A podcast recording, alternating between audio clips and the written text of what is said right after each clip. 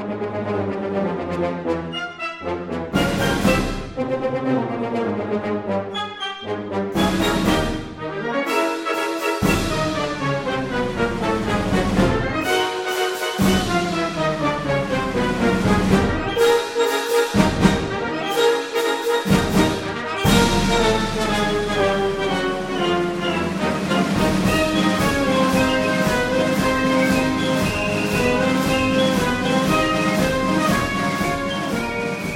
is the right of every man to podcast, free from co hosts, guests, and fringes. Even though others carelessly abandon their posts, I must rise, lest this network fall silent and unattended. It is the duty of a podcaster to fill the internet with podcasts, so this is Control Structure.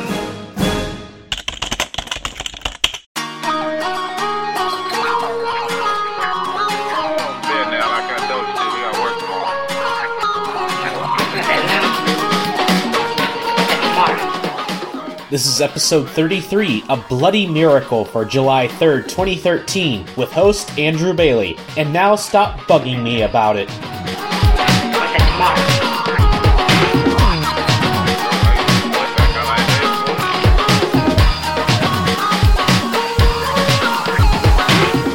Big week. Big week. Chris. Oh, darn it. Oh, well, it looks like Chris has actually left me for good. Apparently, he's found a girlfriend, whatever that means. Anyways, um, how have you been doing, my listeners?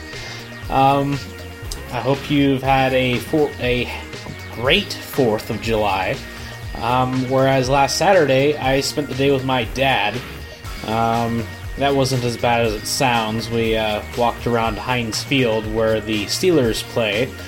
Um, that was rather interesting. And then uh, we uh, went and had a sandwich, and he drove home. So, yeah, uh, have fun with that. Uh, on the meanwhile, I've been uh, playing Fallout New Vegas. Uh, that's been rather interesting. Um, but if you've been playing something on with the Ubisoft, especially their UPlay stuff, you might want to change your password because they just got hacked really bad. So apparently, all you just need to do is uh, log in, and the very first thing they want you to do is, uh, uh, you know, change your password. So go ahead and do that. Why don't you? Uh, speaking of other gaming news, since this uh, network no longer has a gaming show, mind you, um, Darkspore has uh, apparently had a few online hiccups recently. Um, this was a game released by EA almost two years ago.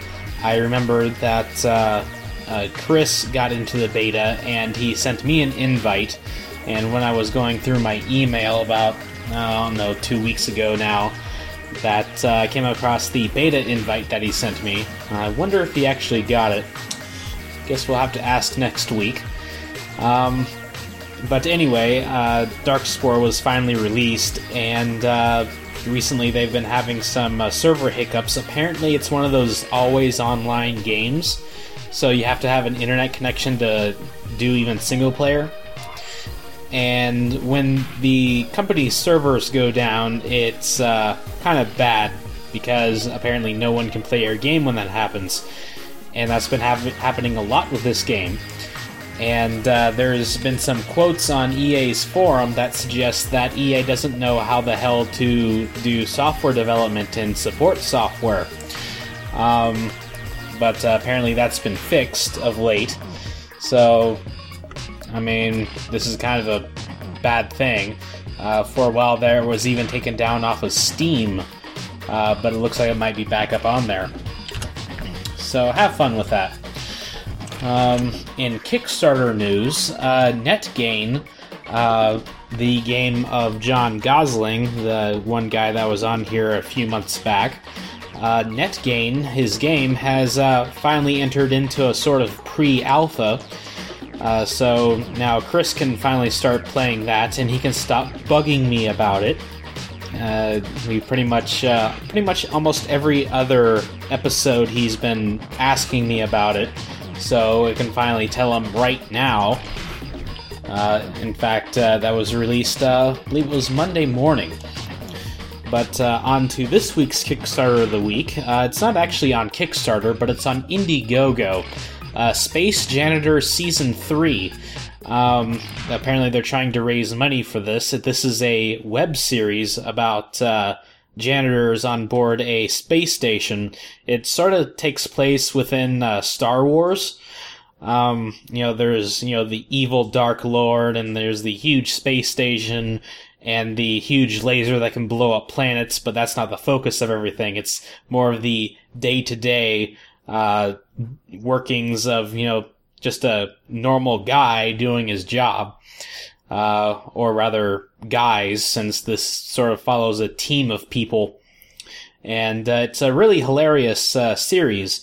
I first uh, watched it when I was on The Escapist last year, and I've been uh, waiting for the second season to come out, and apparently they already did that, but they uh, decided to go with YouTube for it.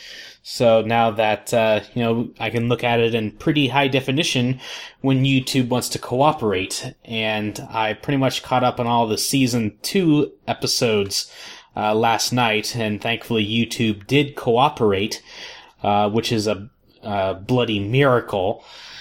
So uh, go ahead and uh, watch all of that and uh, chip into uh, season three if you uh, feel like it, if you think it's worth your money.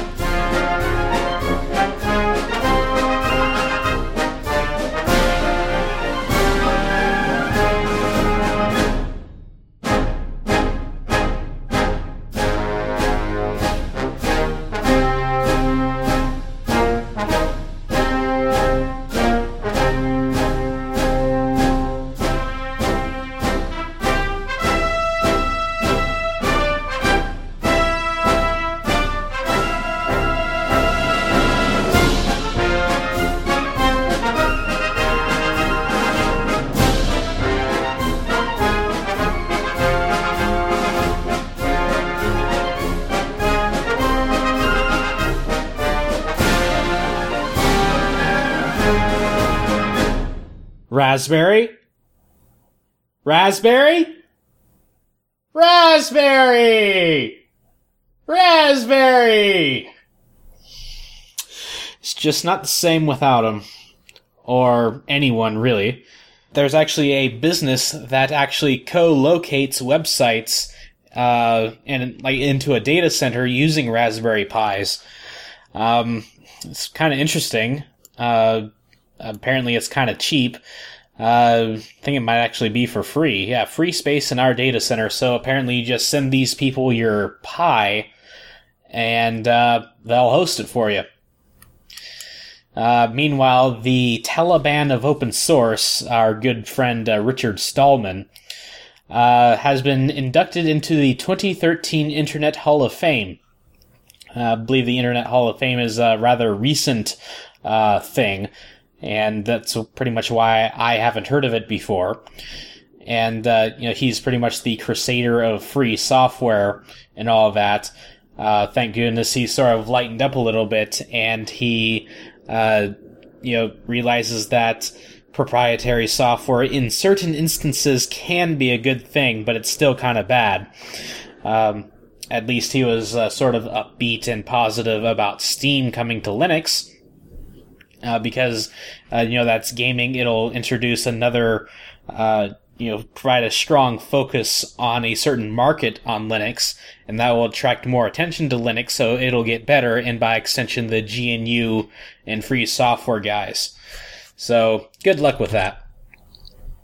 Uh, speaking of Linux, uh, there I have come across a guide that explains all the funkiness about the Linux file system hierarchy stuff. So if you ever wondered, uh, you know, what stuff goes into var and boot and dev and all those other weird root directories on a hard drive that uh, Linux uses. Well, here's pretty much the guide for it. Uh, please note though that although this is kind of old, it is still incredibly, incredibly useful and valid and still current.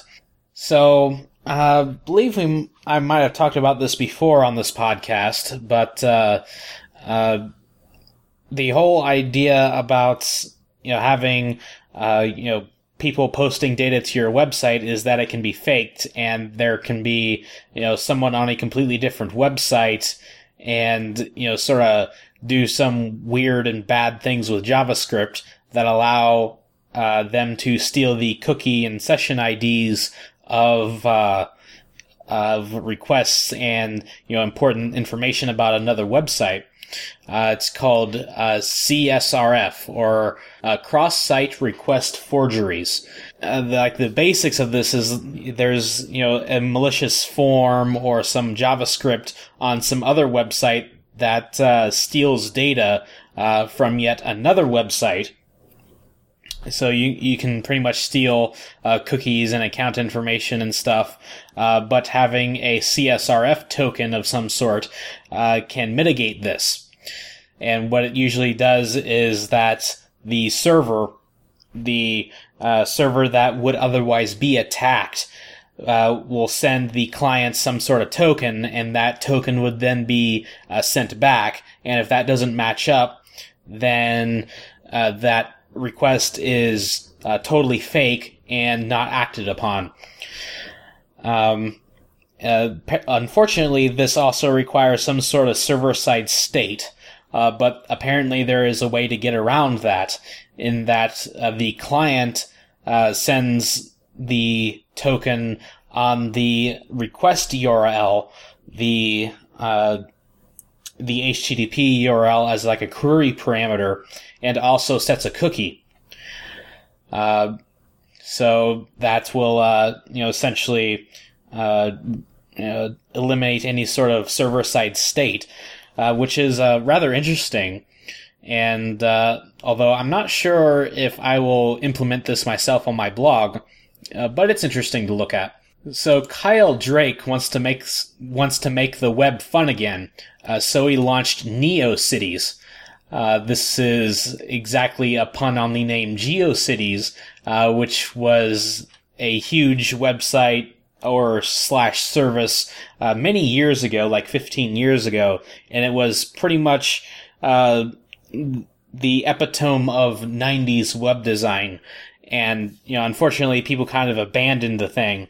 Uh, but, uh, and I think it in, uh, I think it might have been in 2009, 2010 or so that Yahoo finally shut GeoCities down. Uh, but, apparently someone wants to do the same thing again uh, but in a modern uh, web context. So, you know, you can just uh, sign up and uh, put, you know, all your GIFs, all your MIDI files and whatever. Uh, but you can also do, you know, plenty of other interesting things with, you know, Java, you know, static JavaScript, HTML pages, CSS, what have you. So go ahead and uh, have fun with that. And uh, he has also uh, posted some reasons why in the 10 megabyte manifesto. Um, apparently, in some point in the future, that uh, it'll go up to 20, maybe even more. So go ahead and uh, grab one while you can. You know what's fun and can also be put on NeoCities? WebGL at Build, uh, Microsoft's uh, developer conference that was held a week or so ago, it was released that IE 11 uh, may actually support WebGL, uh, which is uh, pretty cool in that uh, it'll be a reversal of Microsoft's previous statements that WebGL was a total security threat. Uh, but apparently they've taken care of that, or the standards address that, or something. So, yeah, it might not suck this time. And I guess I shouldn't have said IE 11 because Internet Explorer 11 says don't call me IE. Uh, it has uh, a uh, revised user agent string. Uh, that's the uh, little piece of text that gets sent with every request that the browser makes uh, to any server anywhere, identifying, "Hey, I'm Internet Explorer," or "Hey, I'm Chrome," or "Hey, I'm Firefox," or whatever. Um, also, the uh, JavaScript, or rather JScript, or whatever they call it in Internet Explorer these days, uh, the identifying strings in there uh, no longer say Microsoft Internet Explorer, but rather Netscape and Gecko. Uh, which suggests that Internet Explorer wants to be more like Firefox, which is definitely a good thing. But apparently, it wants to be more like the standard, which is even better. Um, and also, uh, there's plenty of other JavaScript uh, API changes uh, for Internet Explorer 11 as well. So good going. Uh, um, so along with NeoCities, uh, you could probably put your MIDI files on there too, as I may have suggested. Uh, but now you can play them natively in the native in the latest Chrome builds. So now hipsters can relive the '90s web all over again. And uh, there's even an example of uh, the APIs in JavaScript that you can use for this. So yeah, apparently the uh, the web and JavaScript and all that are uh, really expanding, and it's uh, rather impressive. Uh, speaking of getting newer and better, uh, Squirrel's favorite browser Opera has finally released version 15, uh, powered by the Blink engine. So you can go ahead and grab that right now, available for Windows and Mac. I've uh, sort of looked around uh, for a Linux version. It doesn't seem like they'll be uh, doing a Linux version of this for a while. Now, as you may have recalled, uh, back maybe two months ago now, uh, when Opera decided that uh, they would no longer do their own engine, Presto, and would essentially get, base themselves off of Chromium, uh, which is the underlying open source project for Chrome. And, you know, everyone was shouting about how this reduced the diversity of the web and, you know, reduced the competition in browsers. Uh, but that was, uh, really muted by the fact that literally a week later, uh, Google said, fork you, WebKit, and decided to make their own engine Blink. So, uh, web diversity has sort of been restored by that. Uh, speaking of opera, uh, it now features people in wingsuits jumping off of mountains. So that's a rather interesting uh, marketing spin on that. Uh, speaking of new spins on things, the Firefox logo is changing again, and I don't really like how it looks. Uh, aside from one thing, uh, but we'll get to that a little bit later. Uh, so they, the whole idea was to make this a little bit simpler, to uh, make it be drawn in SVG a little bit better, and to have overall consistency of colors, and uh, apparently also to, uh, you know, actually make you could actually draw it out with uh CSS. Uh, but I'm not sure because it looks like the fur on the Firefox is a little bit more detailed, and the colors overall look a little bit more muted uh, than before. It looks flatter, and the globe you can it, there's less contrast of the blues on the globe, uh, which I sort of hate. Um, personally, I think I like the uh, uh, the one from several years ago, uh, the one from about 2005 or so. Um, you know, the good old days in my terms, I guess. Uh, the one thing that they changed that I do like is the sort of paw or arm of the Firefox has actually moved uh, to the foreground a little bit. Uh, so it actually looks like it's coming off of the back of the fox than the chest of the fox. Uh, but other than that, it's sort of not needed, I guess. So, yeah, uh, speaking of Firefox, uh, Tom's Hardware has tested several browsers, uh, including Chrome 27, Firefox 22, Internet Explorer 10, uh, Opera and Opera Next, which is now Opera 15.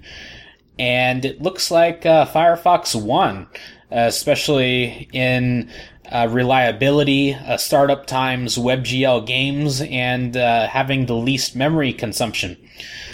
Uh, so uh, it looks like Chrome is old and busted, and Firefox is the new hotness.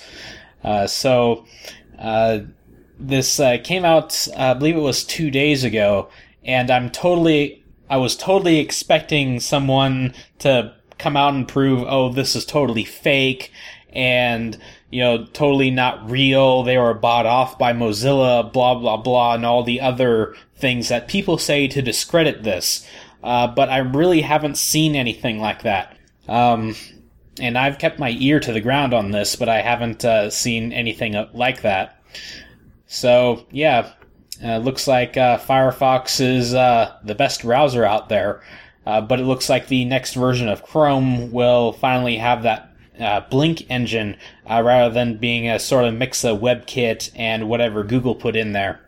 So have fun with that. Uh, speaking of speed and reliability and stuff, uh, Tech Empower has released the sixth edition of top web frameworks and their benchmarks and how fast they are and how uh, you know performant they are and you know what the latencies are of uh, you know various servers, uh, various frameworks, languages, and even operating environments. Uh, and uh, personally, my favorite, uh, which is Java, uh, Java servlets rather, being a rather base framework, if you will, and framework in sort of massive quotes. Um, it does very, very well uh, overall. Uh, unfortunately, my preferred database, uh, which is Postgres, is, is kind of bogs it down a little bit uh, when compared to MySQL. Uh, but overall is uh, pretty fast and a not bad choice.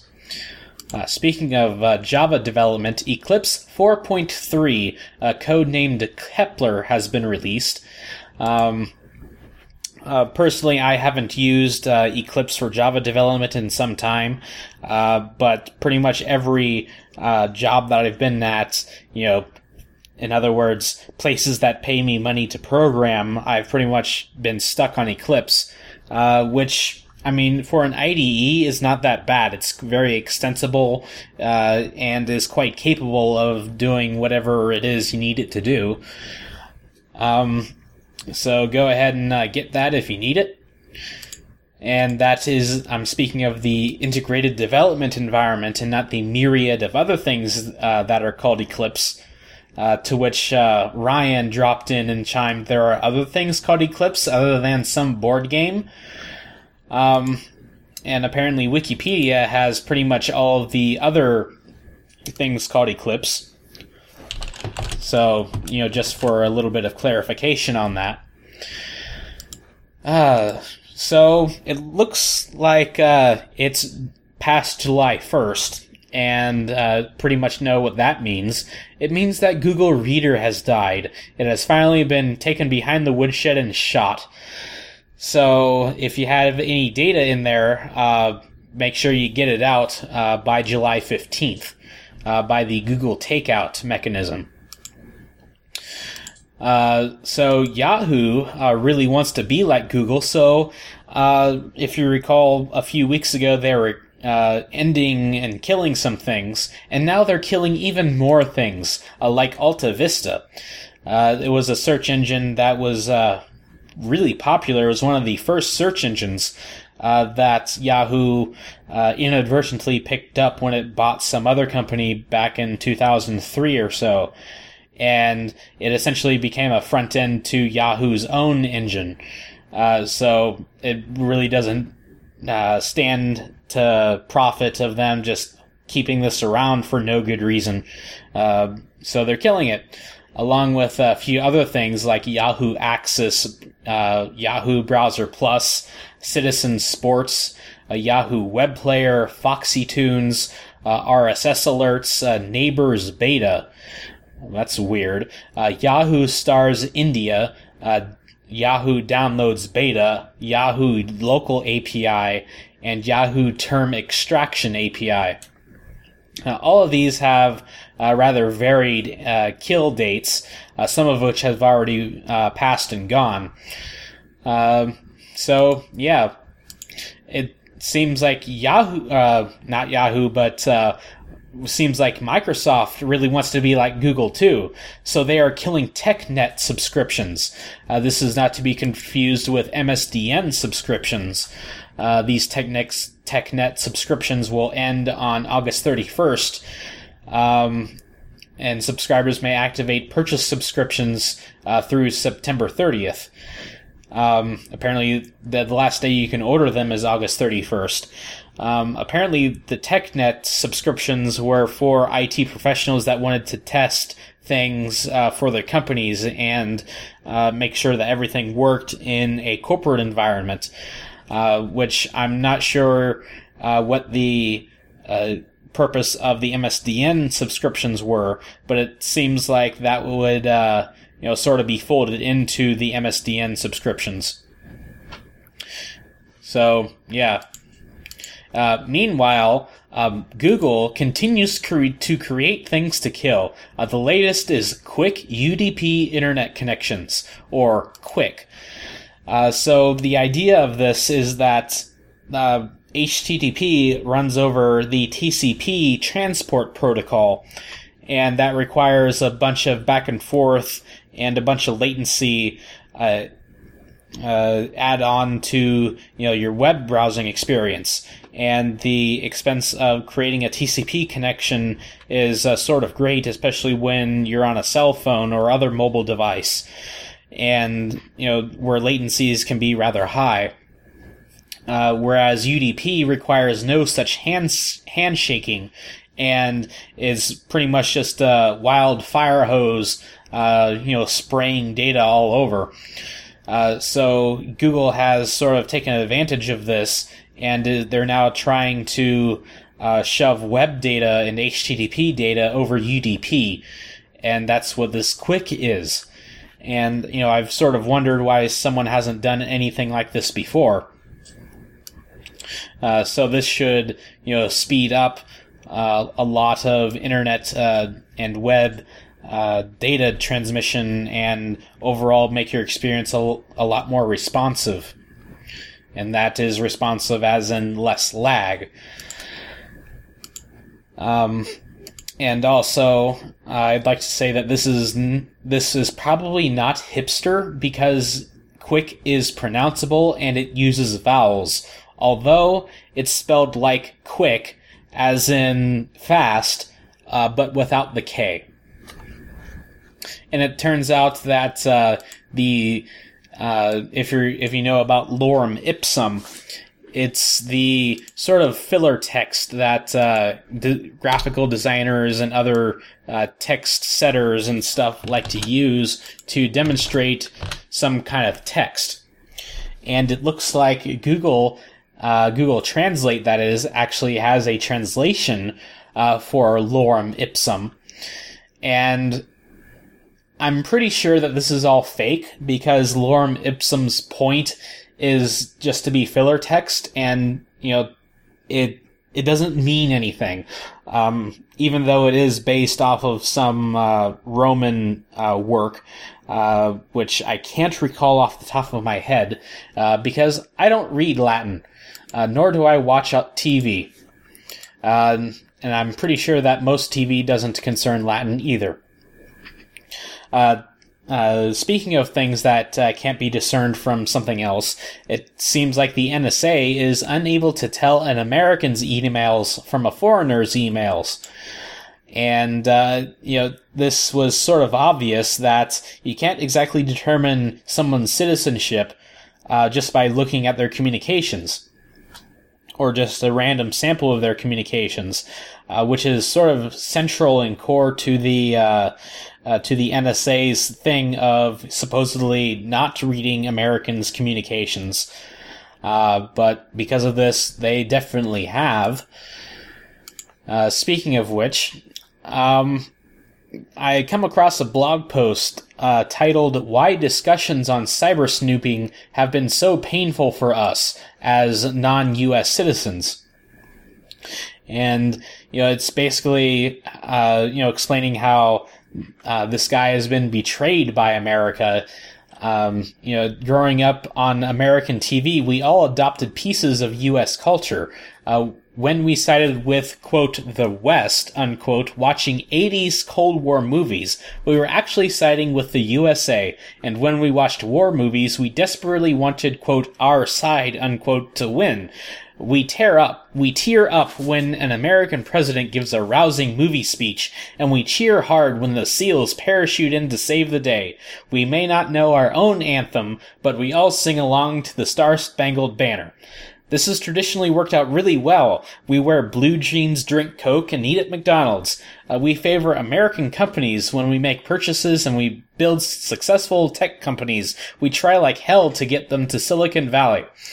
Uh, but the recent leaks and indeed their responses wakes us with a, wakes us up with a jolt.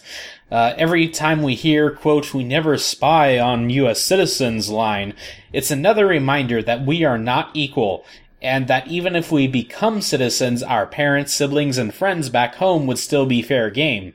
Every C-SPAN clip we see reminds us that some of us are more equal than others. It was always true, but we were just blissfully ignorant. The leaks brings into issue sharp relief, and the national reaction to the leaks makes it clear that we don't belong. George Bush famously proclaimed, you're either with us or against us. He asked foreigners the world over to choose. The wholesale spying on foreigners says how we chose made little difference at all. So, yeah, take that. Uh, so instead, you use snail mail to bypass the NSA spying. So, wait, wait, wait. Apparently, the U.S. Postal Service is recording metadata on snail mail too. Uh, so apparently, they take pictures of every piece of mail going through their system and they save it for who knows how long. And this has recently come to light uh, with a bookstore owner in Buffalo, New York. Uh, apparently, he got a note in his mail, and it was an, apparently a a message, you know, sort of belonging to the internal mail uh, employees. Uh, saying, show all mail to supervisor for copying prior to going out on street. And the word confidential is highlighted on this card. And the guy apparently was uh, part of a Earth Liberation Front or something uh, that was uh, designated as an eco-terrorist group of the FBI. Uh, but this guy claims that he was never involved with any arsons or anything else. He was just an activist, a protester, and so forth. And he's just a guy who runs a bookstore uh, with a wife and a kid. He's not a terrorist. Uh, but you know how loose the word terrorist is applied these days. So, the U.S. Uh, you know, the U.S. Postal Service, I thought they were going bankrupt, so why they're doing this for every piece of mail is beyond me. You know, I thought they were trying to save money. And they complain all the time that, you know, you know, we need to raise the price of a stamp. It's rather perpetual. Um, and, uh, about two years ago, the Department of Defense once cl- declared that hacking was an act of war, uh, but recently they've been hacking and spying on everyone. It doesn't matter if it's China or uh, any European country or wherever. It doesn't really matter. Uh, because apparently we've been hacking all the things, and this is not anonymous. Uh, this is actual U.S. government going out and hacking governments and hacking foreign businesses and everywhere. So I mean, this is, you know, sort of the kind of BS that, you know, the government says, but, uh, you know, they're just a bunch of hypocrites and we need to clean house. And, uh, I'm really glad that in the last election, I voted for the other guy, the not incumbent, uh, because they're pretty much all rotten guys in Washington. Hello, NSA. How are you doing?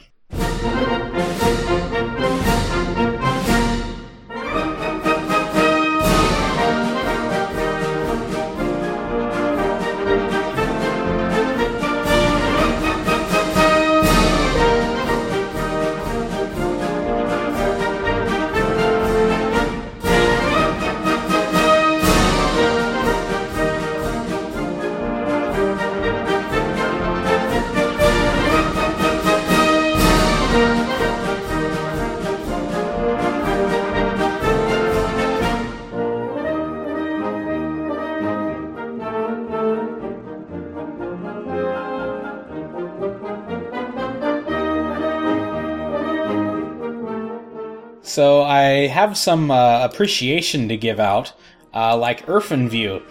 Uh, View, I think it was 4.36 was uh, released recently, and View is a really small program uh, that allows you to view image files. Apparently, it also supports audio and video as well.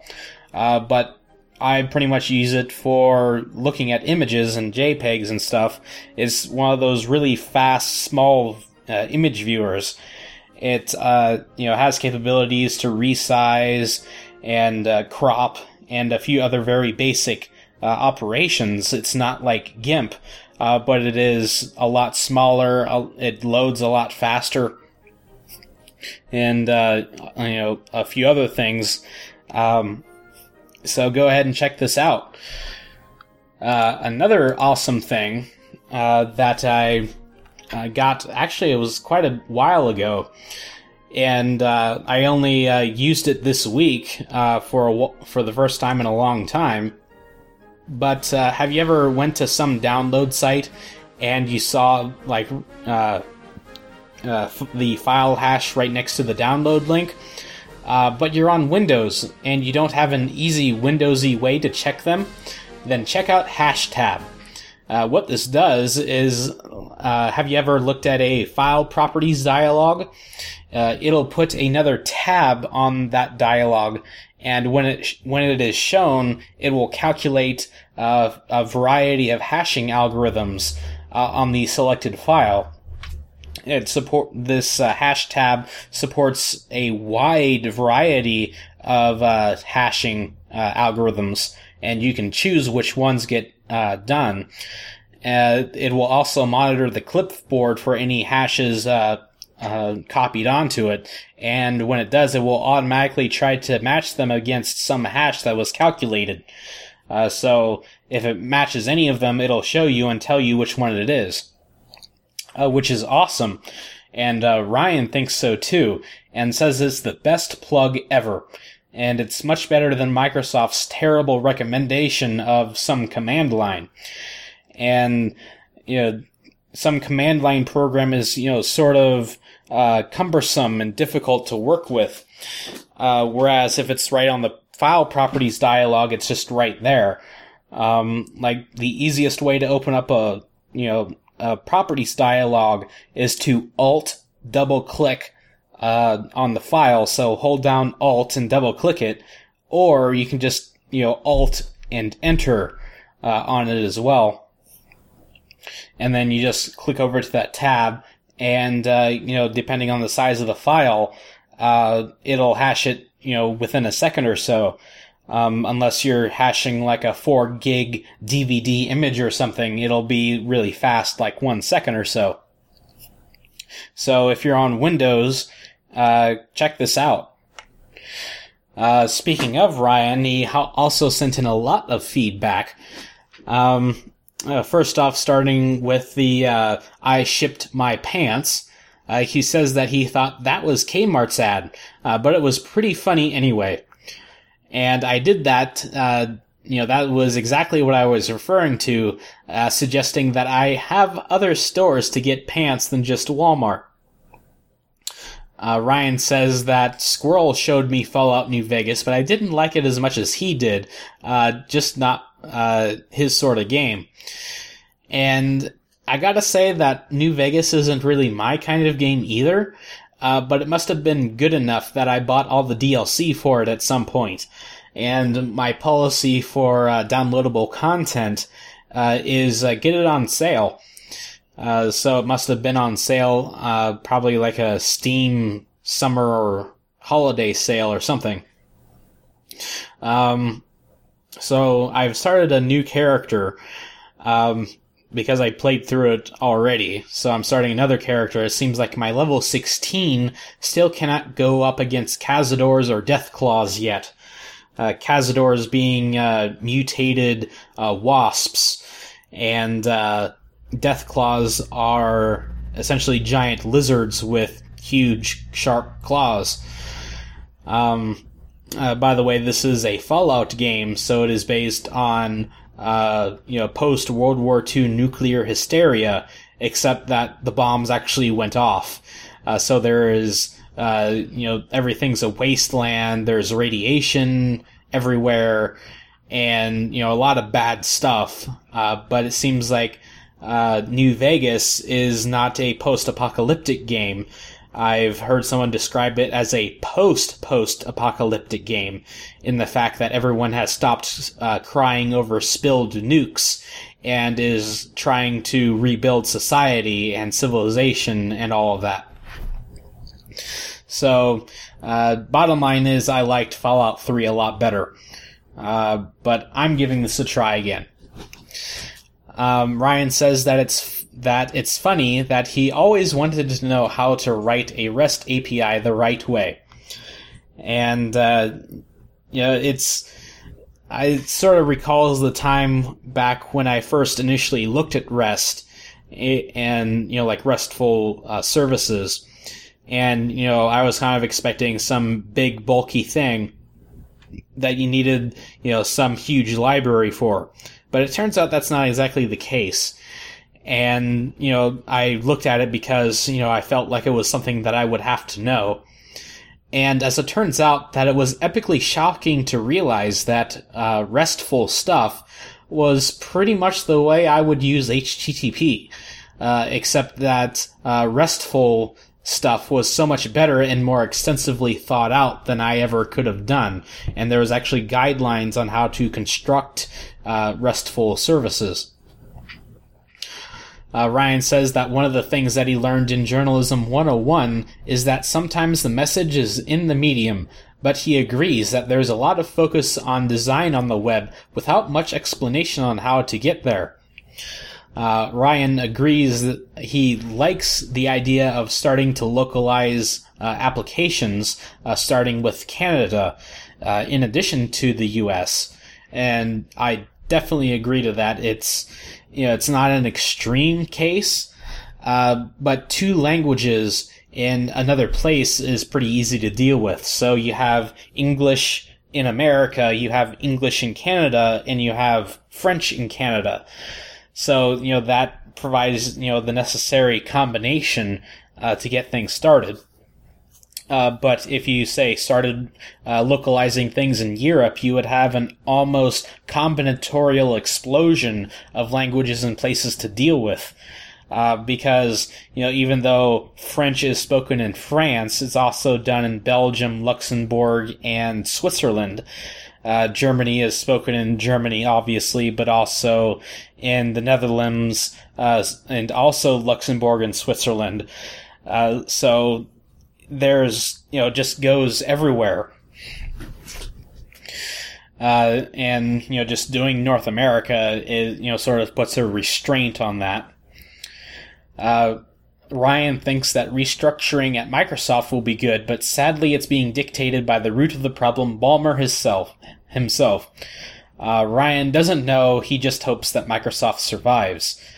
And all I've heard is that uh, the, uh, I believe it was the head of their hardware division, or at least their Xbox division, has gone off to Zynga, uh, which is like an actual game uh, developer company. And other than that, I haven't really heard anything solid, but uh, I will talk about it when I do hear something. Uh, Ryan asks for some impressive database knowledge and example of that, please. Uh, well, Chris said that, and Chris is not here, so you're not getting anything. Uh, Ryan thought that I would say, I, but I'm sorry to say that governments can't be trusted. Uh, uh, apparently where Ryan lives, uh, people don't smile at the police because they're legally about to mug you for doing absolutely nothing uh, other than public grilling. He says. Uh, well, I have a funny story. Apparently, a University of Virginia student uh, was just going about her business, and you know she went into some store. she bought uh, apparently, she bought a pack of water along with a couple of other things. And, you know, she goes back out, and apparently she was with a bunch of her sorority sisters. And uh, so she's, you know, walking out to her car when she sees, uh, like, seven or so people start running after her. And, you know, being, uh, you know, at night, uh, you're supposed to, you know, run away when a lot of people try to run at you. Um, apparently, these guys got to her, uh, I believe it was her SUV, I think it says here, and started, you know, pounding on the windows and stuff.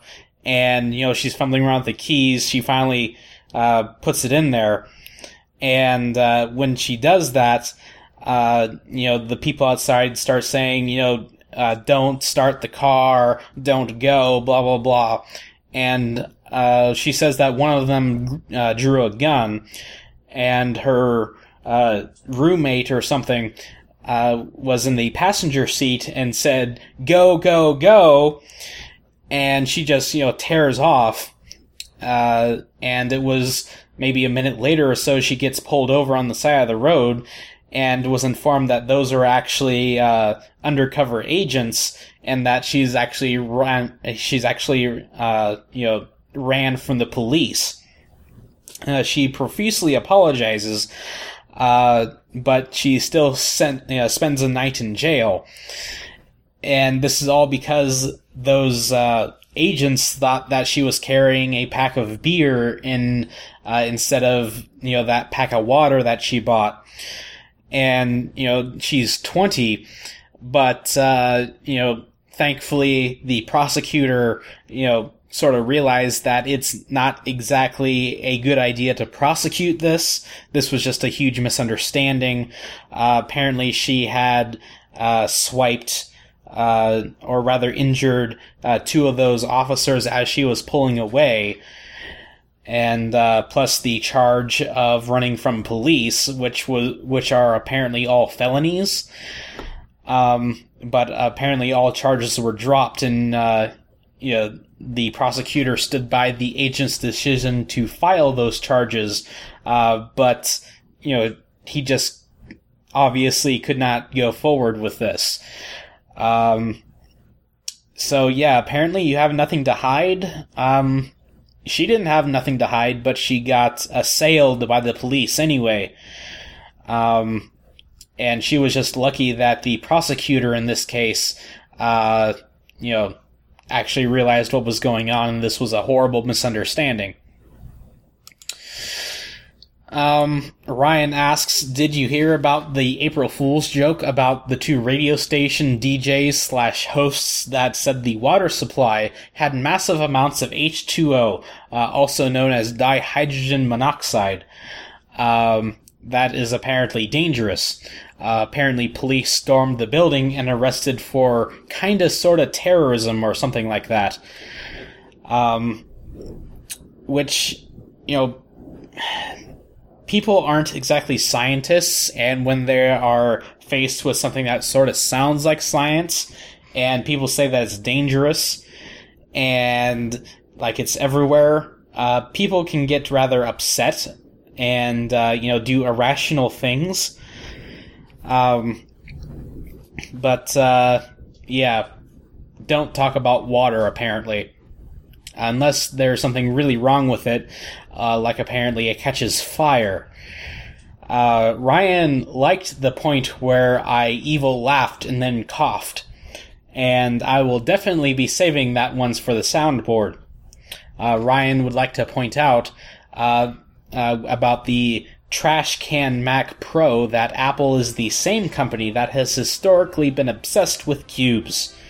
He also mentions that uh, displays back 20 years ago that were 17 inches, uh, he can now have on his phone at four and a half inches, uh, but with color. Uh, but apparently, that's a 20 year technology gap. Uh, Ryan uh, says that it thought it was Andrew who did the schoolgirl voice, uh, but apparently Chris did a nice job. And I, I know that I go off and uh, you know just do crazy voices all the time. Um, I'm pretty sure that I don't have one that's a schoolgirl. Uh, you know, it's just all you know. I'm a man of many voices, but I'm pretty sure that I don't call any of them a schoolgirl. Uh, but if I ever listen to uh, that particular episode again, I may take note of it. Uh, that seems to be it. Uh, but if you have a question, comment, or want to be a guest, uh, please uh, use the contact function on the Nexus.tv. And don't forget that today is International Backup Awareness Day, so back up everything every day. Or pretty much everything every day. And, uh, yep. Uh, so I hope you're doing okay. Uh, hope you stay safe. And uh, hi, mom. So, I uh, guess that's it. Uh, guess I'll just be uh, chilling out here for the Fourth of July. Um, uh, my company was nice enough that uh, we had pizza today, uh, so that's great. And I'll probably be working from home on Friday, so that's even better. Um, just apparently, I'm just going to be reading a lot of documentation about some sort of payment gateway. Uh, fun stuff, I know. So, um, guess that's it. So, uh, have a good one.